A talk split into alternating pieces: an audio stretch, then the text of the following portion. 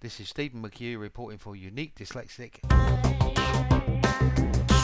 I Radio. Good afternoon. This is Stephen McHugh, founder of Dyslexia Pathways CIC, bringing you uh, my next dyslexia blog from our back garden here in sunny Glenrothes. I don't know, have you ever watched It'll Be All Right in the Night, the program where they show all these stars fluffing their lines and uh, everybody's laughing giggling and having a good time? Well, I'm kind of having that going on here, but I'm not laughing and giggling about it. It's driving me absolutely bonkers. But I'm determined to carry on regardless. I am the founder of Dyslexia Pathways CIC. We were founded in 2009 and we were the first dyslexia focused social enterprise in the world. The CIC stands for Community Interest Company. What is a social enterprise?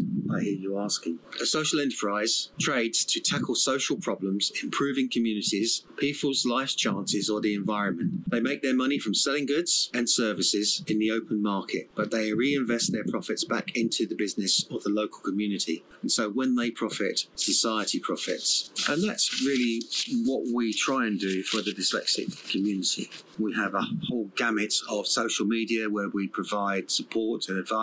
I do a lot of work at universities supporting dyslexic graduates and undergraduates, amongst other things. Dyslexia Pathways is kind of like the academic arm of the organisation. Unique Dyslexic was a campaign that we ran a little while ago, and this is still ongoing. And what this focuses on is the creative. Many dyslexics leave school with poor self esteem, low self confidence, even mental health problems, which can be lifelong. And we see that creativity can be a good way to enable people to start to overcome those issues.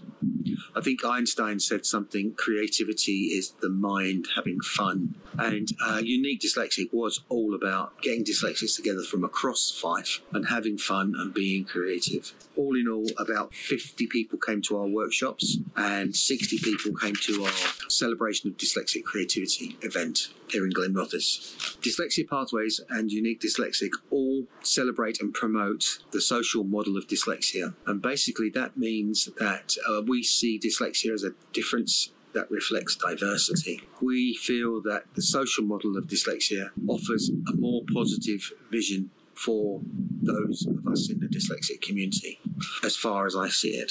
So we are trying to bring social model of dyslexia together with social enterprise to try and deliver an alternative way forward, a different vision for dyslexics everywhere.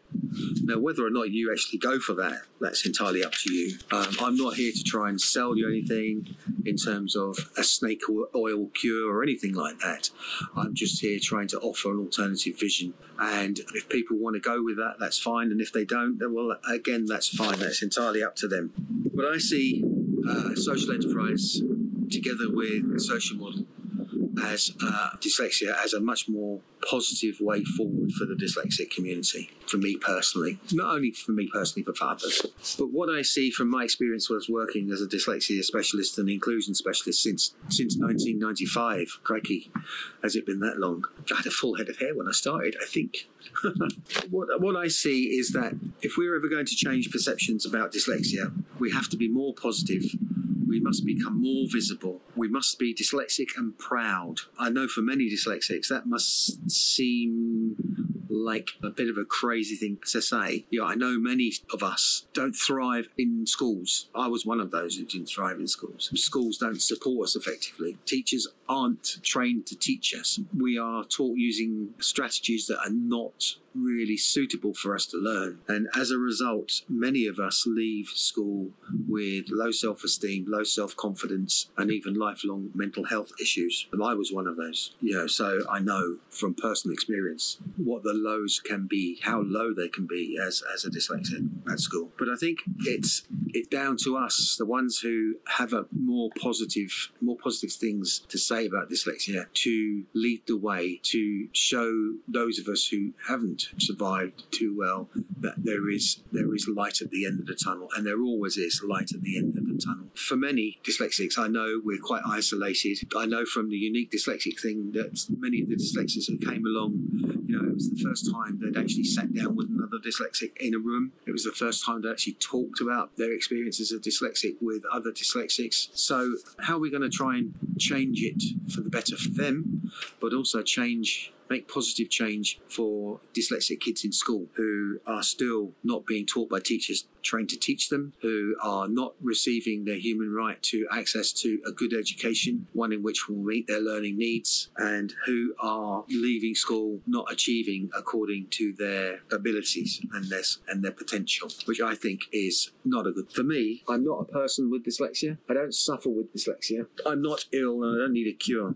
But, you know, if you read a lot of stuff on social media, you would think that we need a cure that we are ill, that we are disabled. But I would say, like the social model of dyslexia says, that it's society that disables us, and that disabling begins at school, where we become marginalised get involved.